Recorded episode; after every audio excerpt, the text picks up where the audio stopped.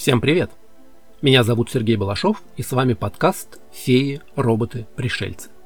Сегодня мы поговорим про хоббитов, персонажей книг Джона Рональда Толкина, «Властелин колец» и «Хоббит». Что мы знаем про хоббитов? Насколько они реальны с точки зрения эволюции? О каких секретах могут говорить отдельные их характеристики?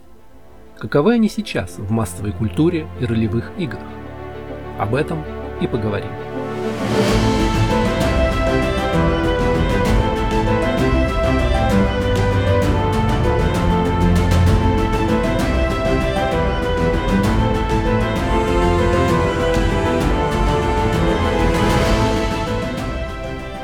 Начнем с описания. Если вдруг вы никогда не читали «Властелина колец» или давно все забыли, то давайте вспоминать вместе. Толкин описал хоббитов как низкорослый народец высотой в половину человеческого роста, около девяносто сантиметров. В отличие от гномов, в большинстве своем у хоббитов нет бород. Хоббиты в целом склонны к полноте, одеваются в яркое зеленое и желтое. Волосы у них темно-русые и курчавые. Пальцы рук длинные, лица очень жизнерадостные, смеются они очень естественно. Башмаков не носят, потому что на ступнях у них от природы толстая жесткая кожа и густой бурый мех. Сразу сделаю оговорку по поводу волосатых ног. В оригинале было сказано про покрытые шерстью ступни (hairy feet), но из-за неточности перевода волосатость распространилась и выше, на все ноги в целом. Вот почему в некоторых иллюстрациях к русскоязычным изданиям хоббиты представляют как этакие медвежата, покрыты шерстью до пупка. Откуда взялось слово «хоббит»? Сам автор дал такую формулировку для Оксфордского словаря. Хоббит – это представитель вымышленного народа, невысокий, человекоподобной расы.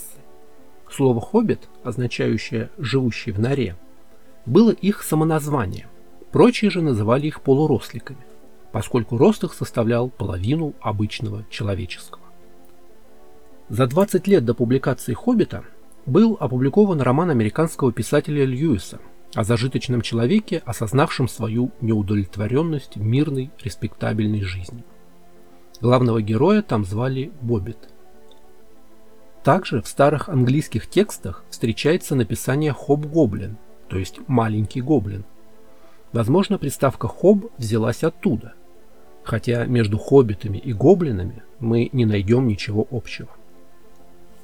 Некоторые читатели связывали название «хоббит» с английским словом «rabbit» – «кролик», и даже изображали хоббита как «человека-кролика». Однако сам Толкин эту трактовку неоднократно отрицал. Чем примечательны хоббиты? Живут они в полуподземных домах, которые называют норами.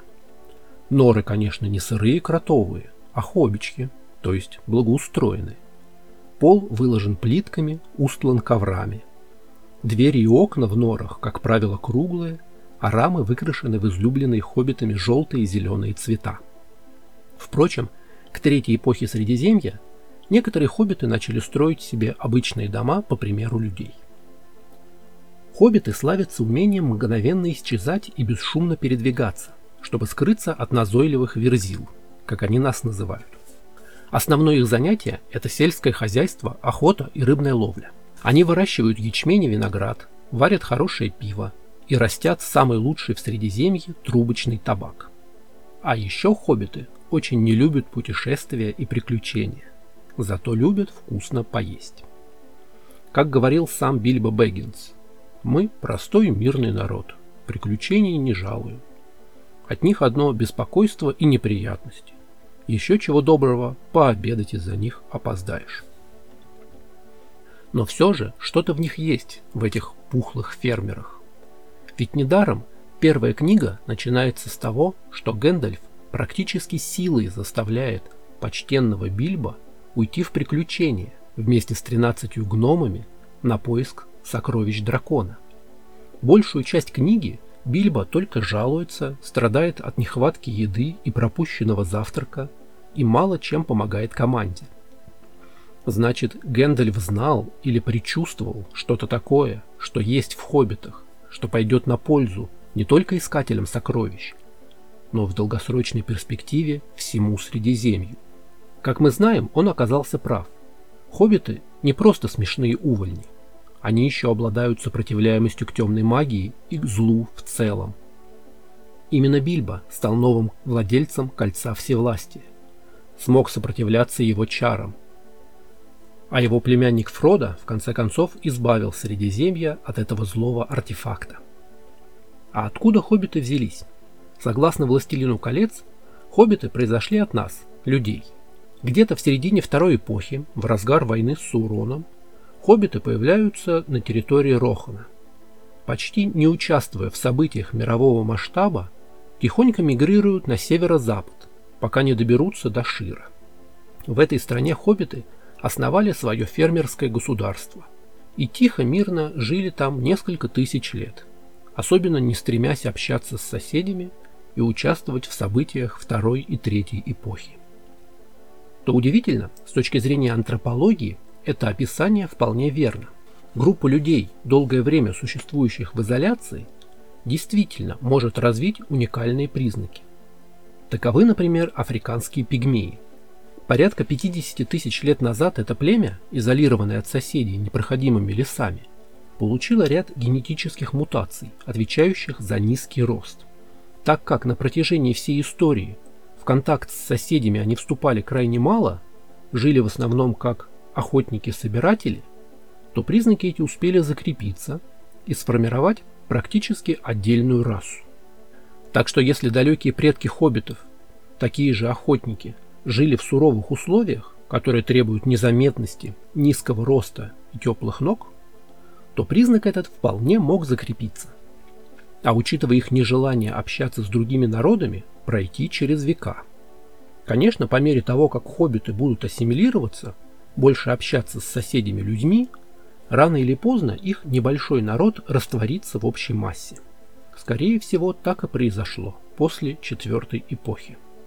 Но пока что вернемся в те времена, когда хоббиты были многочисленны, процветали и вкусно обедали. Остановимся на питании хоббитов. Нормальным распорядком дня у них считается шесть приемов пищи. Завтрак, второй завтрак, полдник, обед, вечерний чай и ужин. То есть едят они в два раза чаще, чем люди, хотя ростом в половину меньше. На самом деле, с биологической точки зрения, это вполне реалистично. Все дело в базовом уровне обмена веществ. Большая часть энергии, которую мы потребляем с пищей, уходит на обогрев нашего тела, поддержание постоянной температуры. На то мы и теплокровные. При этом потеря тепла зависит от площади поверхности, а эффективность поддержания температуры зависит от соотношения этой площади к массе тела. У больших животных это соотношение более эффективно, чем у маленьких. Огромный слон, конечно же, в день съедает намного больше, чем маленькая мышь. Но если посмотреть процент от массы тела, то слон съест пять-десять процентов, в то время как мышь теряет столько энергии, что ей в день нужно съесть примерно столько же, сколько она весит сама. И это только калории для поддержания постоянной температуры. Разумеется, чем более активную жизнь ведет существо, тем больше дополнительных сил ему нужно.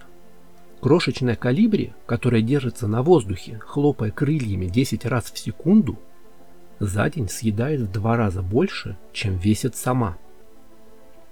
Представляете, сколько еды нужно было бы человеку, будь у нас такое соотношение.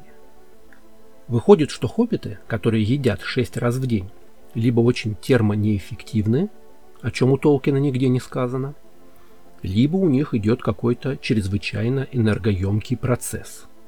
Например, скрытая мозговая деятельность. Может быть, они намного умнее, чем считают окружающие. Еще хоббиты неплохо адаптируются. При всех жалобах и стенаниях Бильбо Бэггинс дошел до логова дракона Смауга, а Фродо Бэггинс до Роковой горы. Несмотря на такую потребность в калориях, хоббиты могут существовать на рационе из эльфийского хлеба и воды. Горлум, а ведь он тоже из этого народа, вообще пятьсот лет жил в пещере, питаясь рыбой и гоблинами. Кстати, а сколько живут хоббиты? Бильбо Бэггинс встречал свой сто одиннадцатый день рождения в отличном здоровье, но произошло это благодаря влиянию Кольца Всевластия. Однако и обычные хоббиты в среднем живут больше ста лет. Даже возраст совершеннолетия у них тридцать три года. Мы привыкли думать, что есть прямая зависимость между скоростью метаболизма и продолжительностью жизни. Действительно, полевки с их быстрым питанием и большой потерей тепла живут меньше огромных неторопливых китов. Однако современные исследования показывают, что строгой корреляции здесь нет. Даже с высокой скоростью обмена веществ долголетие возможно. Хоббиты тому пример. Итак, хоббиты обладают устойчивостью к темной магии, умеют стрелять и неслышно двигаться, могут похвастаться длинной жизнью и фантастическим метаболизмом, который явно им для чего-то нужен. Вполне может быть, что если бы не природная миролюбивость, они давно бы покорили все Средиземье, заставив потесниться и людей, и орков. Но, к нашему счастью, им милее фермерство и вкусный табак в трубке. Профессору Толкину было интереснее показать переживания маленького человека, которого обстоятельства заставили быть героем против воли. Впрочем, в произведениях последователей Толкина хоббиты стали куда активнее и воинственнее. Да, в других фэнтезийных вселенных. Хоббиты уникальны тем, что прижились и распространились в каноне. Наверное, это первый случай, когда волшебный народ, придуманный одним человеком, стал таким популярным. Если гномы, эльфы, тролли и гоблины существовали в мифах и народных преданиях задолго до возникновения фэнтези как жанра, то хоббитов именно что придумали. После «Властелина колец» хоббиты обосновались и в других произведениях. Однако даже Бильбо Бэггинс вряд ли бы одобрил поведение своих отдаленных собратьев. Видимо, та самая энергия шести обедов в день вылилась в то, что хоббиты стали чрезвычайно энергичными, шустрыми и часто назойливыми. Что интересно, в первых двух редакциях ролевой игры Dungeons and Dragons «Подземелья и драконы» народ так и назывался – хоббиты. Однако потом поступила жалоба от фонда Толкина о нарушении авторских прав. Глава фонда Толкина – сын писателя Кристофер. Что удивительно, с одной стороны, именно благодаря этому человеку у нас есть Сильмариллион и много других ранее не опубликованных вещей профессора. А с другой стороны, он столь скрупулезно и бережно относился к наследству отца, что практически все запрещал. Может быть, у нас могла бы быть экранизация летописей второй эпохи лет на тридцать раньше. Чтобы не нарушать авторские права, народ назвали общим словом «полурослики». В текстах Толкина этот термин тоже встречался. Так в итоге и закрепилось. Во «Властелине колец» хоббиты, в других произведениях хафлинги, они же полурослики, они же половинчики, как ласково называл их Ник Перумов. Полурослики – это воины или разбойники, отчаянные искатели приключений, всегда готовые к новым авантюрам и проказам. В книгах серии «Война копья» Dragonlance действует очень похожий на полуросликов народ – кендеры, и все остальные жители мира считают их божьим наказанием хуже комаров. Кендеры любопытны, озорны и склонны к клептомании. Такая трактовка образа, конечно, ничего не оставляет от респектабельных садоводов Шира. Зато, начиная с третьей редакции правил, художникам и сценаристам удалось создать новых ярких персонажей. Разбойница-полурослик Лида – это точно не Бильбо в юбке, но никто из фанатов не жаловался.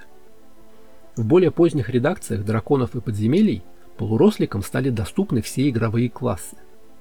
Шаблонные воры и взломщики остались позади.